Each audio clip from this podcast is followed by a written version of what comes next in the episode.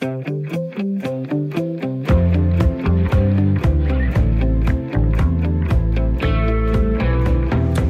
lytter til tæt på, som i denne her uge handler om folkeskolen. Og gennem ugen har du kunne blive klogere på netop folkeskolens betydning. Og lige nu lytter du til et sammendrag af ugens programmer. Folkeskolen. Langt de fleste har et forhold til den, og lige nu går over 600.000 børn og unge i den. Den bliver ofte betegnet som en grundsten i det danske samfund og demokrati. I den her uge har vi snakket med både elever, lærere og ledere på Søndervangsskolen i Viby. Dem skal du alle sammen høre lidt senere i programmet. Vi starter med historiker Ningdi Konig Schmidt, som har forsket i skolehistorie de sidste 30 år. Og da jeg snakkede med hende, spurgte jeg hende om, hvad de vigtigste punkter i folkeskolens historie egentlig er. Altså jeg plejer jo at sige, at øh, hvad hedder det, 58-reformen, altså 1958-reformen, det er den vigtigste skolereform af alle. Ja. Øh, og hvorfor siger jeg det? Det siger jeg, og det er jo den skole, du står i, eller den skole, som det her skulle have foregået i. Den er jo et meget godt eksempel øh, på det. Øh, det er jo den reform, der gør skolegangen ens på land og i by.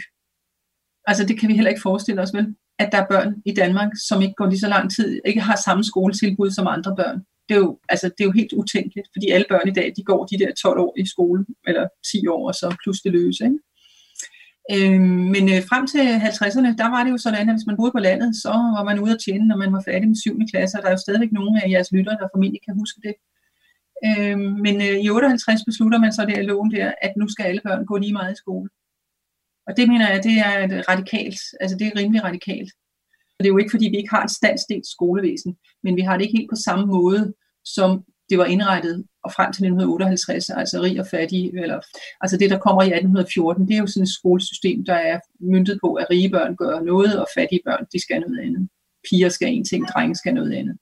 Og hvad, er, og hvad er det for et skolesystem, man ligger grundstenene til i, i 1814? Altså en af de ting, der er karakteristisk ved det danske skolesystem, det er også derfor, at jeg synes, det er svært at tale om den danske folkeskole, det er jo, det er et decentralt system, og at det er finansieret af skatteborgerne, og det er finansieret lokalt, ude i kommunerne primært. Øh, og, det, øh, og det er jo sådan lidt, står jo kontrast til for eksempel det, vi forestiller os i Frankrig, hvor du har et langt mere centraliseret skolesystem, hvor man i princippet ved, hvad alle børn i 4. klasse lærer på det samme tidspunkt.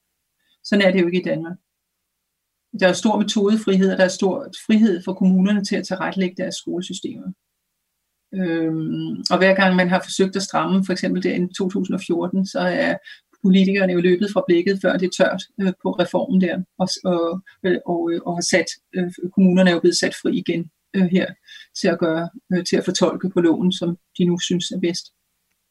Så jeg tror, det, altså det, det var jo et, et, hvad skal man sige, man har hugget den gordiske knude over der i 1814, fordi landet var jo gået bankerot, og der var ikke en krone til noget som helst ristaler, og man overvejede jo seriøst at kalde reformen tilbage, men besluttede sig så til at sige, okay, vi fortsætter, som man allerede havde gjort fra 1730'erne, hvor de første reformer kommer, og lade det bønderne om at bestemme. Det var jo smart, fordi så var det jo så måtte det jo tage den tid, det gjorde. Jeg har en kollega, som Erik Nør, som har regnet på, at vi skal helt op i 1970'erne, før 1814-lovens bestemmelser er fuldt indfaset, hvis man kan sige det sådan. Det tager sin tid, når bønder skal bestemme, og lokalbefolkningen skal finde pengene og, til at bygge en skole, og vedligeholde den, og betale lærernes løn og den slags ting. Så man kan jo sige sådan helt i folkeskolens historie, så det her 1814-årstal, det er jo et rimelig vigtigt årstal, men hvad er det sådan, at der sker? Hvem er det, der får lov til at komme i skole her? Jamen, vi har jo også netop i dansk skolehistorie nedtonet 1814. Altså det er rigtigt, at bøgerne kom i anledning af det såkaldte jubilæum, men det er jo også en konvention. Øhm, fordi vi mener jo, at 1814 sådan set bekræfter en udvikling, der allerede er sat i gang i slutningen af 1700-tallet, men netop med øh, begyndende med rytterskolerne, men også en lang række velhavende godsejere, som laver forsøg på deres godser. Altså familien Revendlov på Fyn og på Lolland er jo ret kendte for at lave forsøg øh, med at lave skolegang for deres bønderbørn. og børn. Og øh, uenighederne handlede jo om, hvor meget skulle de lære. Øh, hvor revendloverne var jo optændt af den hellige ild og oplysningstiden, og de ønskede jo, at børn skulle, altså, de skulle lære geografi og havedyrkning, og der var ikke inde på det. Men øh, de mere konservative elementer i, i Danmark omkring den, den der kirken, og øh, de var jo mere bekymrede for, som jeg sagde før, hvis man kom til at lære dem for meget, de blev jo reddet på målstregen, fordi økonomien blev så dårlig, så man kunne ikke have det der omfattende curriculum eller de omfattende mængder af fag. Så derfor blev det en ret øh, begrænset fagkreds netop med vægt på øh, Jeg tror heller ikke, vi kan forestille os, at frem til 1975, der var religion folkeskolens vigtigste fag. Det er også svært at forstå i dag, men det var det. Og, og hvad var det for nogle fag, man startede ud med der i, i 1814? Det var jo religion, religion bibels historie, dansk og skrivning og regning. Og det er jo sådan set stadigvæk det, sådan, hvad skal man sige, kernekurrikulummet i, i skolen. Men det, der var særligt ved det, det var, at man skulle betale ekstra, som jeg husker det også i 1814, for at ens børn skulle lære at regne og, og skrive. Så, så det, de lærte, kunne lære gratis, det var bibelhistorie? Ja, og læsning. Læsning. Så hvis er det de... muligt, at de også kunne lære at skrive? Det kan jeg simpelthen ikke helt huske, det må jeg ærligt indrømme. Ja. Men, øh, men, øh, men, men, men det var jo det, der var det vigtigste. Altså, hvis du ser på formålsparagrafen, det er 1814, så står der jo det samme, som det næsten står i dag, bare med nogle andre ord, nemlig at man skal være en god borger i kristne og have respekt for, hvor er myndighederne og så videre. Øhm, og herremanden og sådan, ikke? Ja, det var jo ikke nogen frigørelsesinstitution. Altså, det er jo også en af grundene til, at vi øh, ikke, øh, altså, man sige, altså, noget af det, der er rigtig interessant, det er, at de første børn, der overhovedet kommer i skole, det er jo de fattigste børn. Altså dem, der er på fattigårdene. Og det sker allerede fra slutningen af 1700-tallet i forbindelse med nogle reformer af fattigvæsenet. Og hvorfor skal de i skole? Jo, fordi ellers så går de jo tigger på gaden. Så, og der var det jo sådan noget med, at, at, at forældrene ville blive straffet øh, og skulle betale bøder, hvis, e, altså de fattige forældre, hvis ikke deres børn kom i skole. Fordi øh, overklassen, de havde jo allerede sat alt deres op. Altså vi har jo nogle vidunderlige beskrivelser af de her præstefamilier, som jo havde deres på det tørre, kan man sige. De underviste jo børnene hjemme og underviste dem. Og, øh, og børnene cirkulerede også i adelen, de cirkulerede mellem forskellige adelige familier, hvor de blev opdraget. Så altså på den måde, overklassen havde jo øh, deres på det tørre. Det er også derfor, at når vi får skolepligt, og det får man i 1814, modsat vi i dag har undervisningspligt, så er der undervisningspligt for de rige. Fordi ingen forestillede sig selvfølgelig, at fattige og rige børn skulle gå i skole sammen, det er klart. Så hvad, hvornår øh, kan man ligesom tale om, at, at, at folkeskolen bliver ens for både øh, rig, øh, rig og fattig? Det ved jeg ikke, om det nogensinde er blevet. Hvis jeg skal være helt ærlig. Altså som jeg sagde før, altså 1958-loven har jo det i sig, at og allerede øh, da man laver folkeskolelov, altså det hed jo ikke folkeskole før 1899, der hed det jo almueskole eller borgerskole, som afspejlede, at man havde det her standsdelte øh, skolesystem. Øh, og øh, der i 1899, der har man jo nogle meget ideelle forestillinger om, jeg tror, altså, at børn, der løber på bare ben, og dem, der tager omnibussen, som det hed, de skulle, de skulle sidde på samme skolebænk. Det kom jo aldrig til at ske. Øhm, og det ved vi jo i dag rigtig meget om, hvorfor det ikke kom til at ske. Men dengang havde man nok ikke så meget øhm, hvad skal man sige, indsigt i det, vi ved i dag, hvad vi kalder social arv, eller hvad vi nu skal kalde det. Men jeg ved egentlig ikke, om man kan sige, som du siger, at folkeskolen er blevet skolen for alle børn. Det vi kan sige, det er, at fra 1920 og til 1970, der var de frie grundskoler et eksklusivt setup. Det var en eksklusiv 5-6 procent af børnene, der gik i privatskole eller frie grundskoler. Og det var børn, hvis forældre enten havde var grundvigs observans og havde eller anden religiøs, katolsk eller noget andet, eller i hver eneste provinsby var der en fin privatskole. Mm. Og det var meget ofte pigerne, der besat i de der fine private skoler. Øh, så det var en meget lille skare, men nu er bøtten jo vendt fuldstændig om, så vi har vel 20-25 procent i nogle områder, 50 mere procent af børnene. Jeg så lige tallene fra Vesterbro, tror jeg det er i København. Det, det er jo ganske voldsomt, hvor mange børn, der går i, jeg tror det var 50 procent af eleverne, der går i fri grundskoler på Vesterbro. Jeg må ikke tage mig helt op på det, men det er noget af den stil. Øhm, så, så derfor kan man jo sige, at øhm, øh, fra 1920 til 70, der, der taler vi i hvert fald om i dansk skolehistorie, at skolen blev sin egen, og der fylder folkeskolen hele billedet. Den udmanøvrerer simpelthen de frie grundskoler. Og hvorfor gør den det? Det gør den blandt andet, fordi det bliver muligt at tage en reel eksamen i folkeskoleregi. Og det kunne ikke de små frie grundskoler matche. Og det ville forældrene gerne. Men det er jo ligesom et overstået kapitel. Og i de år, det er jo lille Per, far til fire og alt det der øh, og Rakler og Stenny, her kommer mutter med kost og spand, og hele den der periode. Og der kan man nok sige, at folkeskolen havde sin højtid øh, i forhold til det spørgsmål, du spørg, stiller mig, nemlig at, at det var skolen, hvor man sendte sine børn.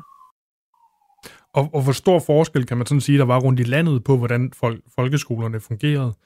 Altså, øh, hvis vi bare tager, tager 100 år tilbage og siger 1920, hvor stor forskel var, var der på at gå i skole i, i København og i Sønderjylland? Jeg tror, der har været monumental stor forskel. Altså, på landet gik børnene jo i skole hver anden dag, øh, og øh, havde lange ferier, altså ferie i gåseøjne, fordi de skulle alt muligt øh, i landbruget. I byerne gik børnene i skole hver dag og havde lange skoledage, så jeg tror simpelthen, der har været monumental forskel. Det er der ingen tvivl om. Har man så også kunne, kan man også kunne se det senere øh, hen, så at de var bedre uddannet i byerne end på landet? De var jo uddannet til noget forskelligt. Altså, øhm, øhm, hvis du skal grave roer, behøver du vel ikke en reel eksamen. Det var Nink de Konig Schmidt, historiker og medredaktør til fembindsværket Dansk Skolehistorie. I den her uge handler tæt på, som sagt, om folkeskolen. Derfor har vi her på redaktionen spurgt en tilfældig folkeskole, om vi måtte besøge skolen og tale med de elever og lærere, der har deres daglige gang på skolen. Det sagde Søndervangsskolen i Viby ved Aarhus ja til. Her er det leder af skolen, Rani Hørløk, der viser min kollega Cecilie Sønderstrup rundt på skolen og fortæller om dens DNA og mission. Vi har fire fløje her på skolen. Vi har en Afrikafløj, og så har vi en Danmarksfløj, hvor de små elever er. Og så har vi USA-fløjen her, som er, er mest administration. Og så har vi øh, Europa, og vi har Asien, de deler fløj. Så jo ældre du bliver som skoleelev, så vokser du sådan fra Danmark, Europa og Asien. Og det er sådan været lidt også, fordi vi har de her, øh, øh hvad hedder det, 23 forskellige nationaliteter. Så synes vi, det er rigtig rart, at, at, at øh, det her med, at i stedet for, at, at, at lokaler har et nummer, så synes vi, det bliver lidt mere personligt ved, at det har et navn. Og her har vi så valgt, at, ligesom, at det er, er bynavne og landenavne. Og du nævnte lige før de her 23 øh, nationaliteter. Øhm, Øhm, altså der er elever med, med, med 23 forskellige nationaliteter, der ja. går her på skolen. Øh, er, det, er det tilfældigt, eller er det øh, fordi, at I øh, betegner jer som en international skole? At vi er altså det, jeg vil kalde en fuldstændig almindelig folkeskole. At vi så er bare privilegeret, at vi har den kæmpe diversitet og, og forskellighed. Det er jo helt fantastisk, synes vi. Det er jo også en afspejling af det lokalområde, som skolen ligger i, som er et meget øh, broget broet område, om man vil, altså og meget sammensat område. Øh, nogle kalder det et udsat boligområde. Jeg bryder mig egentlig ikke om de der udtryk, hvor man sådan er med til at fastholde og stigmatisere, synes jeg. Så, så vi har egentlig valgt at sige, at i virkeligheden, så er det jo fuldstændig fantastisk, at vi har så mange forskellige børn. Øh, ikke bare farvemæssigt i alle regnbuens farver, men også øh, med, med alt, deres, øh, alt det, de kommer med hver især. Og det, det handler om, det er jo faktisk at få skabt en skole, hvor der er plads til den forskellighed, så børnene kan komme med det, de nogle gange øh, har med sig hjemmefra. Og det skal vi tale meget mere om øh, lidt senere. Men jeg tænkte faktisk på, Rani, kunne du ikke lige øh, præsentere dig selv? Altså, hvad er, dit, øh, hvad er dit fulde navn, og hvad er det, du øh, laver her til dagligt? Og hvor lang tid, øh, og fortæl lidt om, hvor lang tid du egentlig har været leder her på skolen. Jo, øh, jamen, altså mit fulde navn, det er Rani Bøstrup Hørlyk. Øh, Rani, det er faktisk mit indiske navn. Øh, jeg er født i Indien, i Allahabad i det nordlige Indien, helt tilbage i 1965 i Ruder Kongens tid. Og jeg var faktisk, øh, jeg skal nok lade være at tage hele min livshistorie, men, men vi var faktisk blandt, øh, jeg var en af, min søster er, var blandt nogle af de første øh, udenlandske adoptivbørn, der, der kom til Danmark i 60'erne. Så jeg er som mænd vokset op her i, Viby, øh, og godt nok ikke på denne her skole har jeg gået, men, men på en naboskole. Og da jeg var barn, gik jeg til svømning heroppe på den nybyggede Søndervangsskole, og sådan og så, så øh, hvad hedder, har jeg været lærer, øh, blev uddannet lærer i 1987 og været lærer i mange år, 35 år, 33 øh, år, og har stort set været ansat i Aarhus Kommune, øh, siden jeg blev færdig. Og, og de første halvdelen af mine år har jeg været lærer, verdens vigtigste job, og så har jeg, øh, hvad hedder det, de sidste 15 år været leder i Aarhus Kommune, på, øh, nu her senest på Søndervangsskolen, hvor jeg har været 12 år. Og hvad er det for et øh, lokal, vi står i på skolen lige nu? Lige nu så der står vi simpelthen i vores læringscenter, som vi kalder San Francisco. Nogle kalder det et bibliotek. Og, nogen. Øh, og det, det er faktisk igen her også meningen, at her, øh, skal, her kan være op til 50-70 børn øh, fra forskellige klasser, afhængig af, hvad det er, de laver. Øh, lige helt at vise dig den her fine globe her, vi har her. Så øh, her har vi også nogle af lærerne. Øh. Hej. hvor øh, det, det er faktisk vores sidste skud på stammen. Altså, vi har arbejdet meget med at prøve at sige, hvordan kan vi lave mindre rum i det store rum, sådan så igen det er den aktivitet, børnene har brug for, det er den, der, der er plads til. Kan du ikke lige prøve at beskrive, hvad det er, vi kigger på? Jeg har aldrig set sådan en installation Nej, på en skole du, før. Så skal du med ind og se den. Altså, det, er jo sådan en, det ligner jo en stor grøn øh, iglo Jeg tror faktisk også, den fra fabrikkens side hedder Igloen. Øh, vi har så valgt at kalde den uh, The Green Dome. Og når du går ind i den her, så kan der faktisk uh, sidde det antal børn, der svarer til en klasse. Ja. Og for, så har vi her i midten, der har vi så nogen vil måske kalde det katedret, men eller i hvert fald øh, her, hvor læreren står. Og på hver side af, øh, af det her bord er der en skærm, sådan så uanset hvor i kublen du sidder som elev, så kan du følge med på det, læreren øh, gennemgår. Og hvad kunne, der, altså, hvad kunne det for eksempel være? Er det noget særligt, man, man, man underviser i her? Jamen, det, det er for eksempel altså et demokratirum. Altså fordi det ligger rigtig godt op til, at når man sådan sidder her i den her cirkel, øh, jeg er ikke så vild med alt det der pædagogisk grundkreds, men, men at man sidder i den her cirkel, man bliver mere nærværende, roen sænker sig, man kan se hinanden, når man taler. Og det har været et af, et af øh, målene med at sige, når man går ind i det her rum, jamen så er, det, så er det for eksempel filosofi og de store spørgsmål, man kan drøfte med hinanden herinde.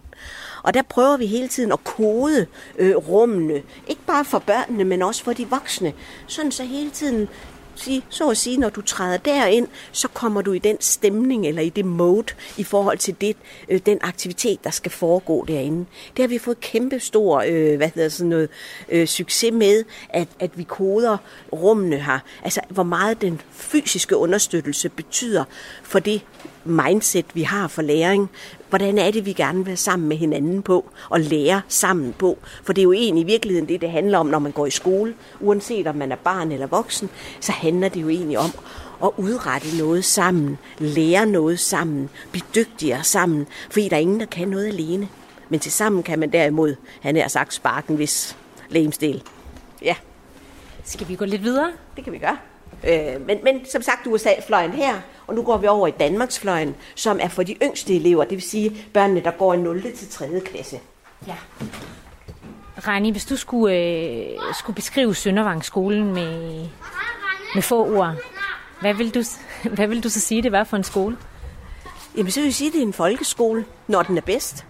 En folkeskole, hvor øh, børn øh, og voksne hver dag arbejder tæt sammen, og hvor vi har nogle helt, helt særlige lærerpædagoger omkring børnene, øh, som, som har kun én eneste ambition og, og forventning på, på børnenes vegne, og det er, at de skal trives, og de skal udvikle sig, og, og at de skal lykkes, og så de får et godt fundament, når de, de forlader os efter 9. klasse.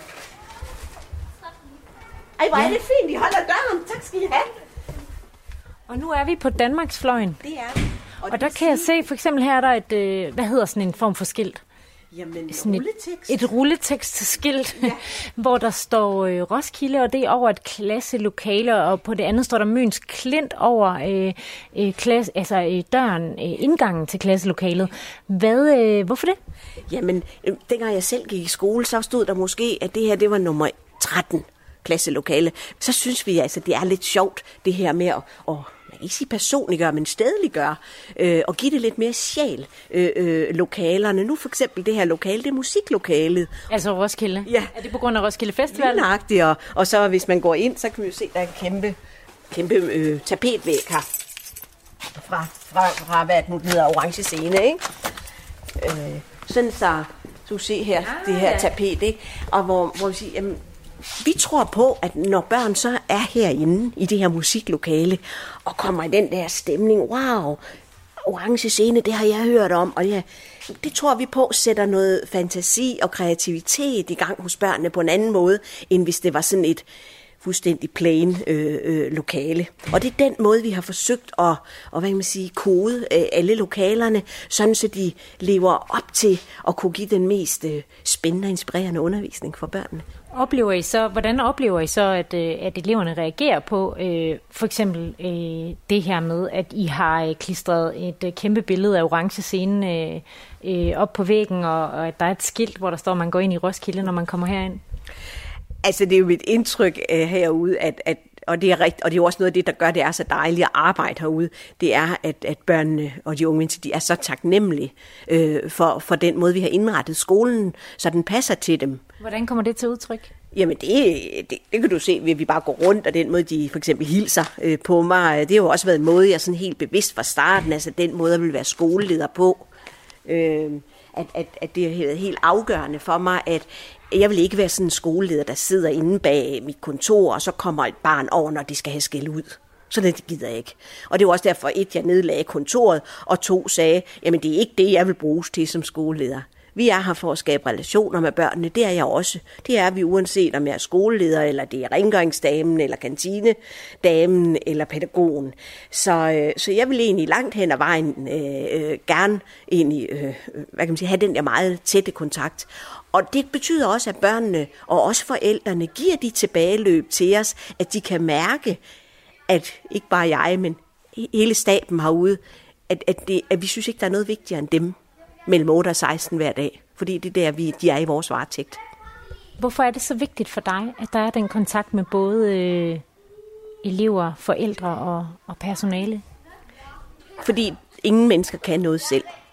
Altså, og ingen, altså jeg tror ikke på, at man som skoleleder for eksempel kan sige, øh, sådan og sådan og sådan skal det være. Hvis ikke, at, at, at, at der er noget genklang og, og, øh, og, og noget, noget ønske. Hvis ikke man, der er jo noget omkring det her, man kan sige en masse, men hvis ikke man gør det i handling, der tror jeg egentlig mere på den her uh, walk the talk. Ikke? Altså, at uh, hvis, hvis jeg prøver at passe på tingene her, for eksempel, hvis der ligger et stykke papir her på gulvet, så den der med at samle det op, smide det i skraldespanden, så kan det være, at der er nogle børn, der lige ser det.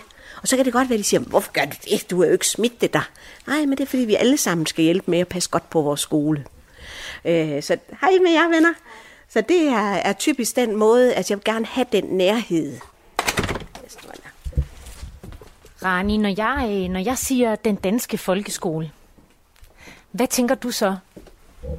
Så tænker jeg, at den danske folkeskole øh, har øh, enormt vigtig betydning. Altså, prøv at forestille dig, hvor mange forældre, der hver dag overlader det dyrebareste, de har til os. Ikke?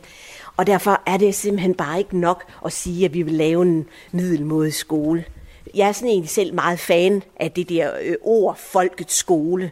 Det, det er simpelthen her, vi mødes på kryds og tærs, og, og det her, vi lærer. Det, I sig selv, det er jo 10 år af et barns liv. 10 vigtige år, fra man er 6 år til man er 16 år. Altså, så, så det skal have værdi i sig selv, skoleforløbet. Det handler ikke kun om, øh, hvad, hvad, hvad kan børnene så, når de går ud fra skolen. Og så er det jo, selvfølgelig er der også en opgave i, at børnene oplever, at når de forlader Søndervangsskolen, yes, så er de klar til at gå ind og, og indtage øh, arenaen og, og deres eget liv. Jeg kunne ikke forestille mig selv et mere privilegeret sted og et mere fint arbejde, end at være i folkeskolen. Det at få lov til at bidrage til, at børnene lykkes. Øh, det at du kan følge dem, både når det går rigtig godt, men også være der for dem, når det er svært med de der bump på vejen, der også er i børneliv og ungdomsliv. Altså, så, så, så det her med at gå i, i skole handler ekstremt meget om at lære, og, og selvfølgelig gør det det, men ikke, ikke ikke undervisning i den jeg vil sige, klassiske forstand, men mere at blive livsklog og lære øh, på, på alt det, øh, der foregår øh, rundt omkring dig, og som du også selv er en vigtig del af. Hvis ikke du lærer at indgå i de her tætte relationer og fællesskaber med andre mennesker, jamen så bliver det rigtig svært, når du forlader skolen. Og så har vi en stor forpligtelse i øh, hele tiden at sige, øh, hvordan indretter vi skolen, så den passer til de børn, der er der. Jeg synes stadigvæk i dag, at der er alt for mange skoler, som minder om dengang, jeg selv gik i skole. Altså, hvor det var en skole, hvor man så at sige skulle passe ind i. Altså når man kom i skole, så så den sådan ud, og Rani, du har fået den der plads nede i første dag. Dengang havde man ikke 0. klasser, da jeg startede i skolen. Og der skal du egentlig sidde næsten bogstaveligt talt i ni år, du går i skole. Ej, det er karikeret. Men jeg synes slet ikke, at, at, at, at den måde skolerne i dag mange steder er indrettet på, passer til de børn, der faktisk bor i Danmark i anno 2020. Øh, og, og det synes jeg er en kæmpe udfordring, at at, at han har sagt, det er lidt ligesom, at man har en forventning om, at børnene skal passe ind i de skolekoncepter eller organiseringer, vi har. I stedet for burde man jo lave en skole, man modellerer efter de børn, der til enhver tid er der. Og det er jo selvfølgelig forskelligt øh, fra klasse til klasse, fra, fra øh, årgang til årgang, fra tid til tid. Men jeg bliver bekymret i dag, når jeg kommer ind på mange skoler, som stadigvæk nøjagtigt ser ud, som da jeg selv gik i skole. Det var Søndervangsskolens leder, Rani Hørløk, der viste rundt på skolen og fortalte om folkeskolens betydning ifølge hende.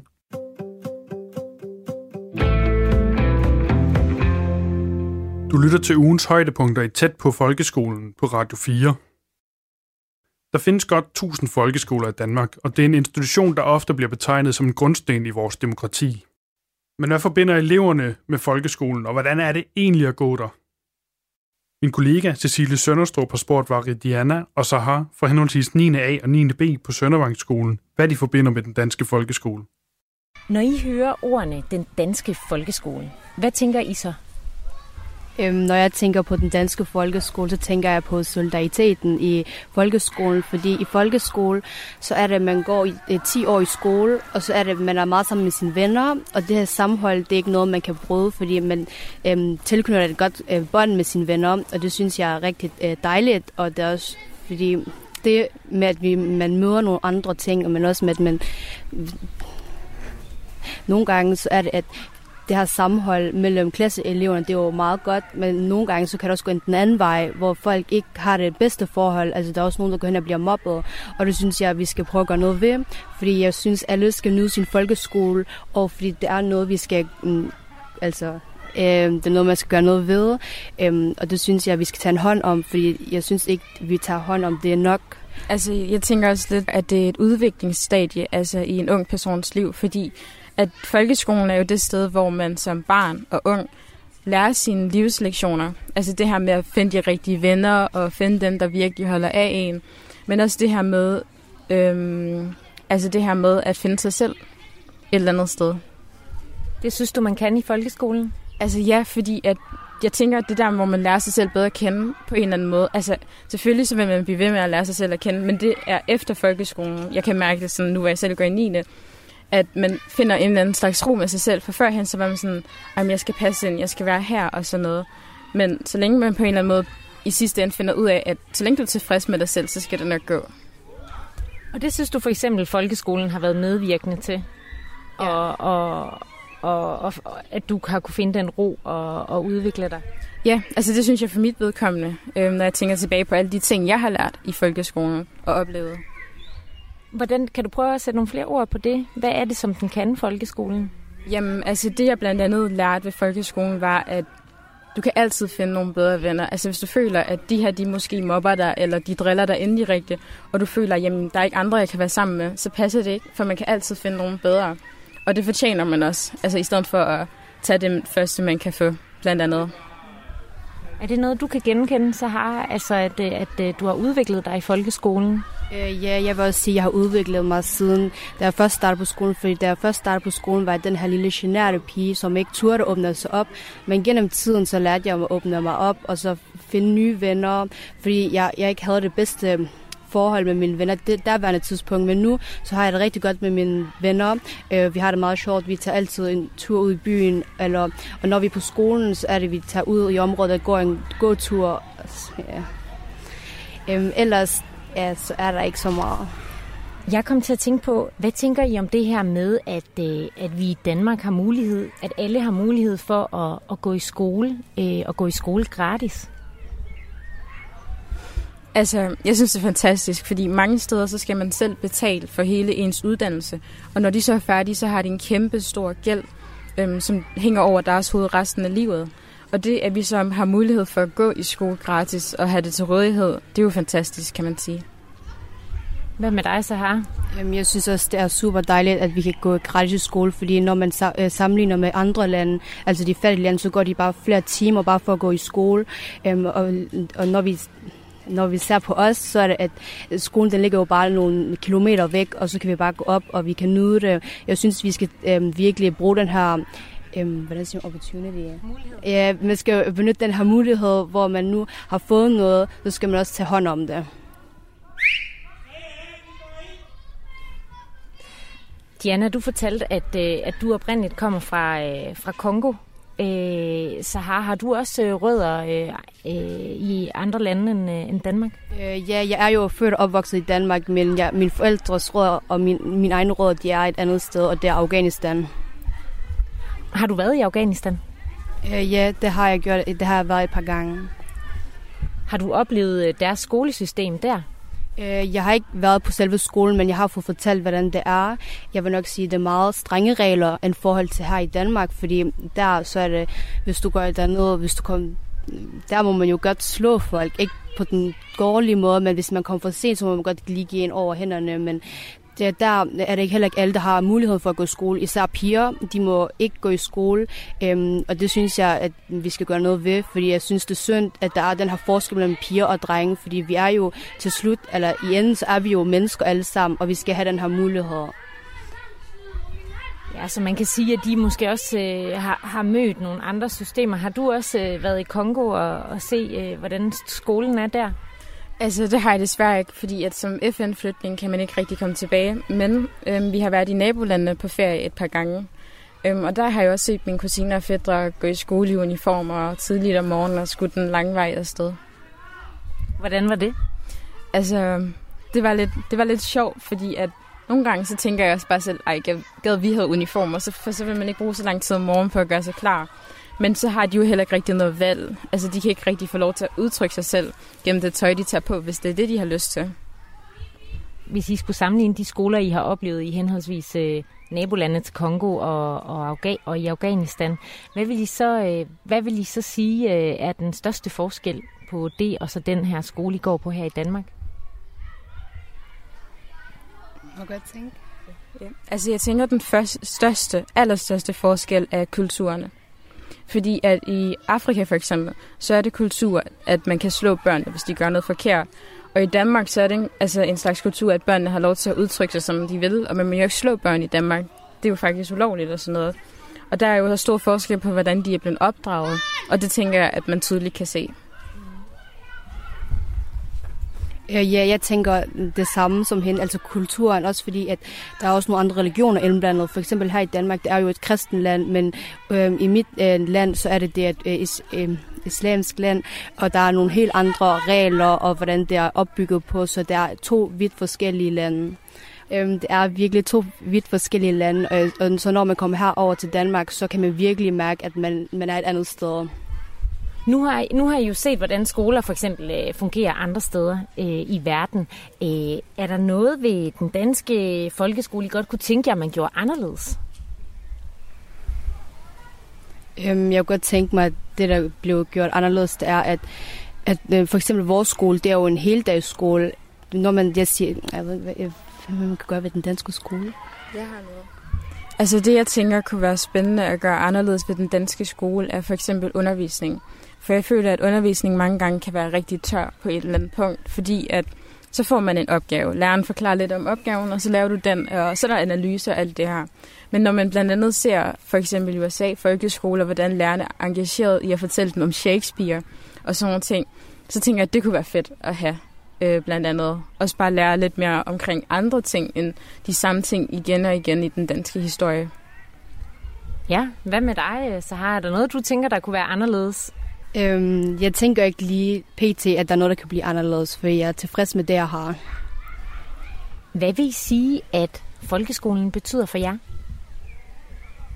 Øhm, det er en meget stor del af mit liv, fordi det er jo 10 år, det er noget, man skal gå. Det er ikke, det er ikke ligesom gymnasiet, hvor man bare kan droppe ud. Så det er, har, har en meget stor øh, del af mit liv, og det, det, det føler jeg også er en god ting, fordi hvis, at de, det, jeg synes, det er en god regel, at man skal gå i folkeskole, fordi hvis, man ikke, hvis den her regel ikke var her, så var der sikkert rigtig mange, der havde droppet ud, og, så det er en meget vigtig del af ens liv. Er det, hvorfor er det vigtigt for dig at gå i skole? Hvad er det ved det, der sådan er godt Øhm, jeg synes, det er godt at gå i skole, øhm, fordi at jeg godt vil uddanne mig, fordi når jeg, når jeg sammenligner med, mit, med Afghanistan, så ser jeg, at der er mange, der ikke har den her mulighed, og så tænker jeg, at jeg skal tage hånd om den her. Nu har jeg fået den her mulighed, og nu skal jeg anvende den. Så jeg vil godt have en uddannelse og finde et eller andet drømmejob, jeg har, eller et eller andet, finde et eller andet. Ved du, hvad det er endnu? Hvad, hvad drømmejobbet kunne være? Drømmejobbet. Jeg har tænkt mig at læse ind til medicin, for jeg elsker virkelig at redde menneskeliv. Jeg vil godt gøre, noget, en, gøre en forskel, så jeg vil godt læse inden for medicin, måske læge, men jeg er ikke helt opklaret på det endnu. Hvad med dig, Diana? Øh, øh, hvad betyder folkeskolen for dig? Altså, folkeskolen for mig er bare et punkt, jeg på en eller anden måde skal over. Øh, fordi at det er egentlig drømmer om at komme ud og se i verden. Og folkeskolen er sådan lidt en stopper, nej, du skal i skole og sådan noget. Øh, men nu er jeg jo i 9. Så det, det gør, at jeg er lidt tættere på mit mål. Og hvorfor vil du gerne ud og se verden? Fordi at der er så mange spændende ting at kunne opleve. Altså nogle gange føler jeg, at hvorfor skal man blive hjemme, og i stedet for at kunne komme ud og opleve en masse ting. Så jeg har også selv lavet en lille bucket list med lande, jeg skal besøge og ting, jeg skal opleve.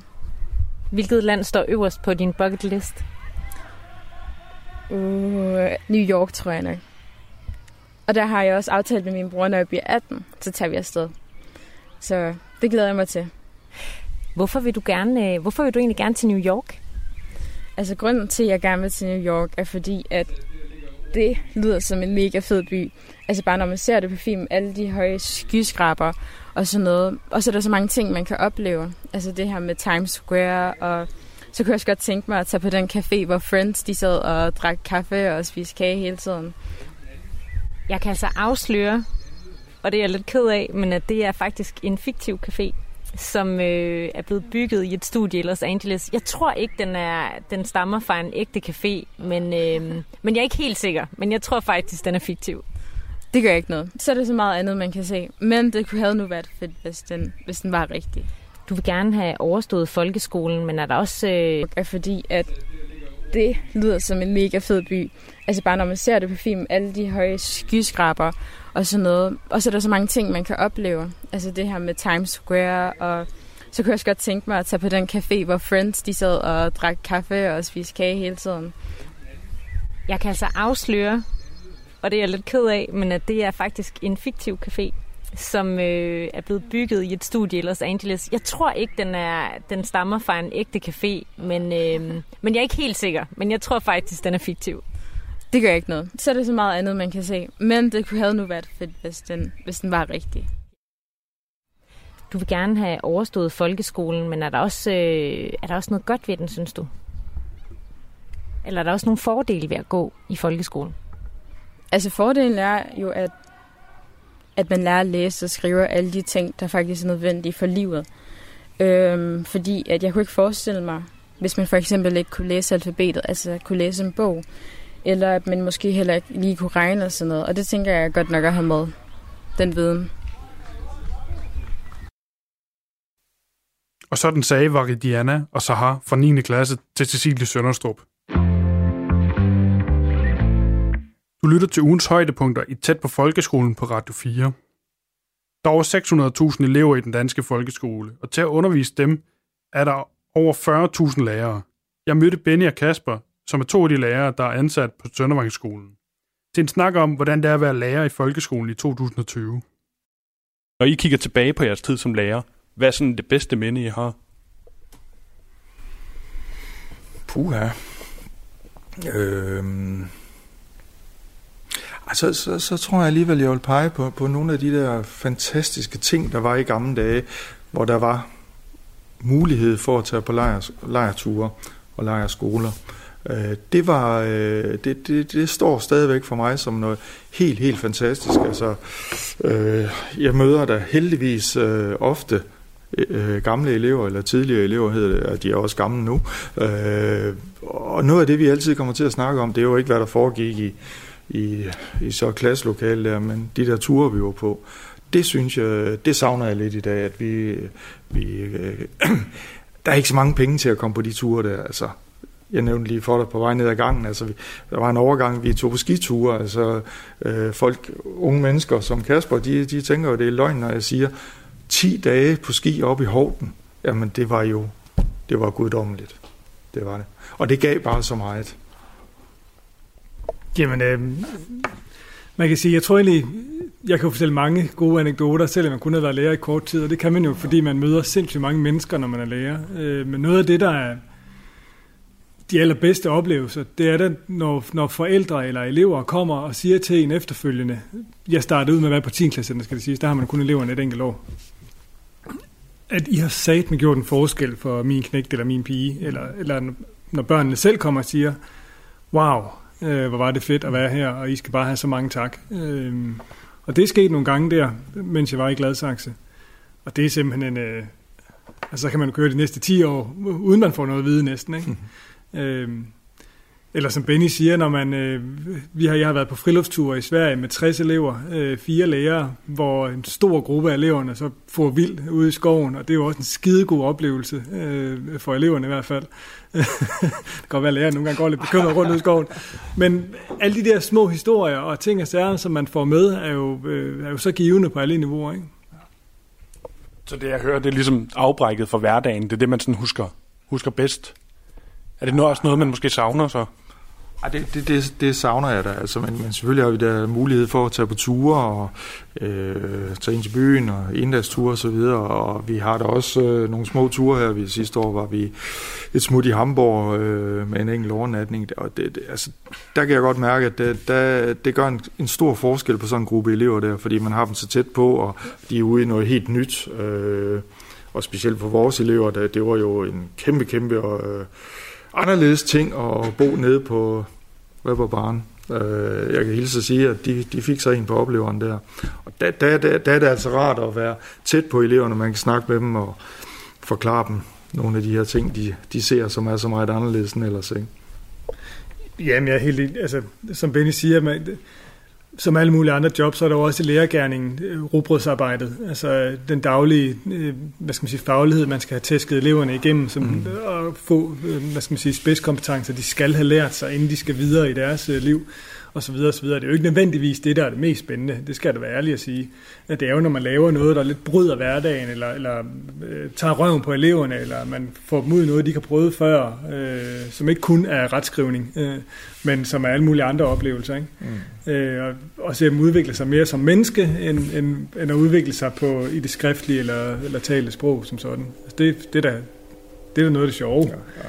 Øh, men altså dermed ikke sagt, det er også sjovt at sidde over i klassen. I går, der sad jeg sammen med fire af pigerne over i min 7. klasse.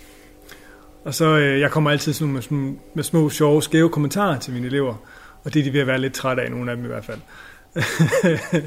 så det udviklede sig til en lang diskussion med højlytte grin øh, og øh, super god stemning øh, midt i danstimen. Og det er, jo, det er jo også dejligt, og det er jo også ting, man vil huske øh, at tage med, når man nu er lærer. Ikke?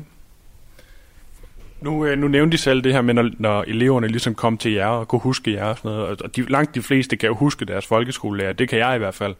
Men, men kan I huske alle elever, I har haft? Ej, der, der bliver jeg nødt til at, at, at svare meget ærligt. Nej, det kan jeg selvfølgelig ikke, men, øh, men der er der nogen, der står meget lysende klart. Altså, øh, både nogle af dem, der er lidt, lidt øh, røveragtige, og, og nogle af øh, de sjove, og nogle af de dygtige. Altså, øh, der, og der er selvfølgelig også nogle af dem, der har været problematiske, som, øh, som jeg selvfølgelig kan huske, men, men ikke dem alle sammen. Ah, det, det går altså ikke. Jeg har haft temmelig mange. Ja, det kan jeg heller ikke. Det, selvom, selvom jeg ikke har haft nær så mange, som Benny har haft igennem sit, øh, sit job, så har jeg, det, det kan jeg heller ikke. Men det sjove er, som du siger, at vi har jo, selvom jeg kun har været på den her skole i halvandet år, så er der jo elever, der gik ud sidste år, som hver gang de ser en på gaden i Aarhus, skynder sig hen til hende og siger, hej Kasper, hvordan går det? Og det er egentlig både elever, som var lidt nogle øh, røverbanditter, ja, ja, ja. og elever, som var super gode. Ja, ja. Så, så den der kontakt, man har til de unge mennesker og til børnene, den vil de gerne fastholde, og de kommer glædeligt hen og fortæller en, hej, nu skal du høre, hvad jeg går og laver, og det går så godt der, hvor jeg er nu, eller det ene og det andet. Ikke? Men hvem er det især, I husker? Altså nu var jeg en elev, da jeg var sad i folkeskolen, så øh, nu, nu virker det her ikke som sådan en klasselokale, det almindelige klasselokale, men jeg sad mest på den anden side af døren, mest ude på gangen. Ja. Altså, hvad er det for nogle elever, man husker? Kommer til mig her og nu, altså nogle af de elever, hvor, hvor øh, for eksempel, hvor det lykkes med nogle ting. Øh, jeg kan fortælle to øh, ting, som, som står meget, meget klart for mig, som jeg tit, eller ofte tænker på, når, når jeg kommer sådan til at tænke tilbage. Altså, jeg er en elev, som... Øh, Øh, det var tilbage i Danmarks øh, velmagsdage i fodbold. Altså, jeg, jeg havde lige startet en første klasse der, og vi var kommet til slutningen af anden klasse. Øh, starten af tredje klasse må det være. Øh, puha, han har altså ikke knækket koden med, med at læse. Jeg havde ham til matematik, og jeg havde et fint samarbejde med dansklæreren. Vi indkaldte forældrene til, til et møde der. Øh, fordi han, det eneste, der interesserede den her dreng, det var at rende ud og spille fodbold. Øh, og så siger vi så til, vores bekymring til, til forældrene, og så siger forældrene, eller specielt det var faren, der sagde det, øh, det skal I ikke være så bekymret for. Han er, han er det tredje barn, det skal nok komme. tre måneder senere, der havde vi noget læsekursus, og der knækkede han koden. Og øh, han sidder over på, på RUG i dag, så øh, jeg ved, at det, han har klaret sig rigtig fint siden. Han, så øh, fantastisk historie. Ikke? Og en anden gang, hvor, hvor jeg havde, øh, det var så i matematik, en, en elev, som øh, jeg kunne simpelthen ikke... Øh, jeg, jeg kunne ikke trænge ordentligt ind til ham, og, og, og det jeg gerne ville, jeg kunne godt mærke, at ah, der, der sad jeg så godt, eller der sidder, der, der sidder der heldigvis stadigvæk et godt hoved på den her dreng der. Jeg kunne ikke nå ind til ham, og så kom moren og sagde til en samtale, og hør, høre, ven, det skulle du ikke tænke mere over, det ordner jeg. Og det ordnede hun i løbet af et års tid. Hun tog faktisk noget, noget fri fra arbejde, øh, arbejde ned på halvtid, og så hjalp hun drengen. Han havde nogle læsevanskeligheder også, som selvfølgelig havde indvirkning på det skide matematik der. Men, men sådan nogle ting der, det, det, det er jo helt fantastisk at opleve, hvor, hvor forældrene også tager et ansvar. Det, det, det øh, er skønt at opleve. Og der, hvor det lykkes, jamen det, det er jo der, altså nogle af de ting der, hvor, hvor, hvor, hvor man har oplevet elever, hvor der virkelig er kommet over en hurdle, ikke? Det, det er fantastisk. Altså, det bliver jeg stadigvæk meget optændt af. Og jeg har lige oplevet det her med i forbindelse med corona øh, øh tiden, hvor, hvor øh, en af drengene i min 9. klasse her, han, skal vi sige, øh, det er ikke alt, han har fået lavet i løbet af, af skoleåret, men så kom vi til corona her med, med, med undervisning øh, online, og der øh, kunne han jo ikke øh, stikke af fra, at han kunne ikke gemme sig, jamen så kunne han jo lige så godt lave tingene, og så lige pludselig afleverer han nogle opgaver, det var i historier, hvor jeg tænker, hold da ferie, hvor kom det fra? Og så bliver man bare så voldsomt glad og, og, og motiveret for at fortsætte med ens arbejde. Ikke? Så, sådan nogle ting der, det vil jeg aldrig nogensinde glemme. Nej. Jamen, jeg tror ikke, jeg behøver at sige noget, fordi Benny har jo, har jo sagt, at det er jo de samme ting, jeg egentlig kan sige, ikke? når man oplever... eller jeg kan bruge et andet billede. Vi har jo alle sammen tusindvis af elever igennem folden hvert år, mm. og rigtig mange af dem er elevpostejsmaderne, som bare er sig selv, øh, og er, er god som dagen er lang, og som vi alle sammen er. Men dem, der stikker ud, om det er den ene eller den anden vej, dem kan man selvfølgelig huske. Øh, spredebassen, der ikke vil noget, og lige pludselig så mm. vender han på tallerkenen, ja, ikke, som, ja. som ham du taler om der, Ben. Ja. Og, det, og det er sjovt, ikke, fordi man kan jo have elever, man næsten slås med. Det kan jeg i hvert fald huske på det mm. center hen over året. Altså som elever, der nogle gange kunne have lyst til at bare pande en, øh, en på lampen hver dag. Ikke? Og så alligevel den sidste måned i skolen, så kommer ja. man hen og siger, kæft Kasper, du, det var fandme godt, du er fandme ja. en god lærer, tak skal du have, altså, det, du havde med med vendt skiven for mig, eller et eller andet, ikke? Og man tænker, wow, okay, hej, jo, ja ja. Jamen altså, når, når der opstår den der øh, situation, hvor, hvor eleverne også ved, ja. at, at oh, det har faktisk noget betydning, hvordan vi samspiller er ja. med, med, med, med den givende lærer, ikke? Ja. Altså, så, så er vi nogenlunde på rette spor. Nu er det jo, det er jo sommerferie lige om lidt. Kommer du til at savne folkeskolen, når du går på ferie? Ja, ja, det gør jeg da. Altså, øh, det, det, det, ja, det gør jeg. Altså forstået på den måde, at øh, når, når vi nu er færdige med de der øh, 3-4 dage, eller hvor meget vi nu har, hvor vi lige sådan runder skoleåret af, så tager jeg da selvfølgelig lige øh, en ordentlig blunder og tænker ikke så meget over tingene, holder ferie, øh, og så begynder efter et par uger, så begynder jeg da stille og roligt at spore mig ind på, hvad, hvad er det, jeg skal næste år. Øh, jeg skal ned og starte den 7. klasse op, så øh, begynder jeg da med, med de overvejelser der. Så har vi jo de der fire dage, inden vi, vi går i gang, øh, hvor vi så mødes og, og får struktureret øh, tingene sammen med kollegerne. Så jo, altså selvfølgelig tænker jeg på folkeskolen. Øh, det gør jeg da. Sådan sagde Benny og Kasper, lærer for Søndermarkedsskolen. Det var højdepunkterne for denne uges tæt på. De medvirkende var historiker Nengti Dikonik Schmidt, skoleleder Rani Hørlyk, eleverne var Ridiana Baraka Kachuka, Salah Salehi og lærerne Kasper Ostenfeldt og Benny Nielsen. Alt hvad vi har lært, alt det der var så svært, vil vi glemme, for hovedet skal have ro.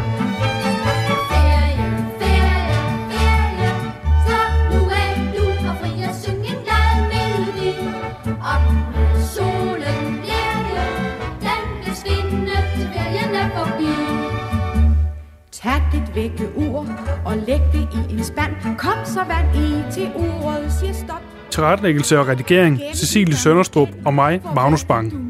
Skal jeg sige dig, hvad du kan skrive om?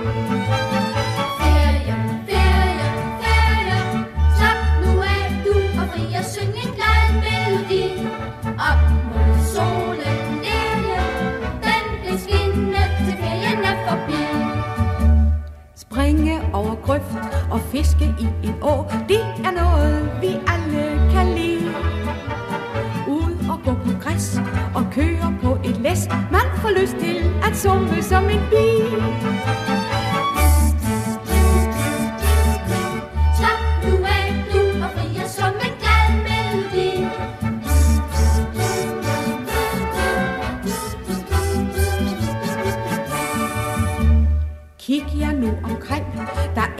mange ting, som vi gerne skulle nå at få set. Vi skal lave sjov i mark og eng og skov, for med pligter og skole er det sket. Ferie, ferie, ferie. Slap nu af, du og fri og syng en glad melodi. Hvis du vil høre mere tæt på, eller genhøre ugens programmer, kan du finde den på radio4.dk, eller der, hvor du normalt finder din podcast.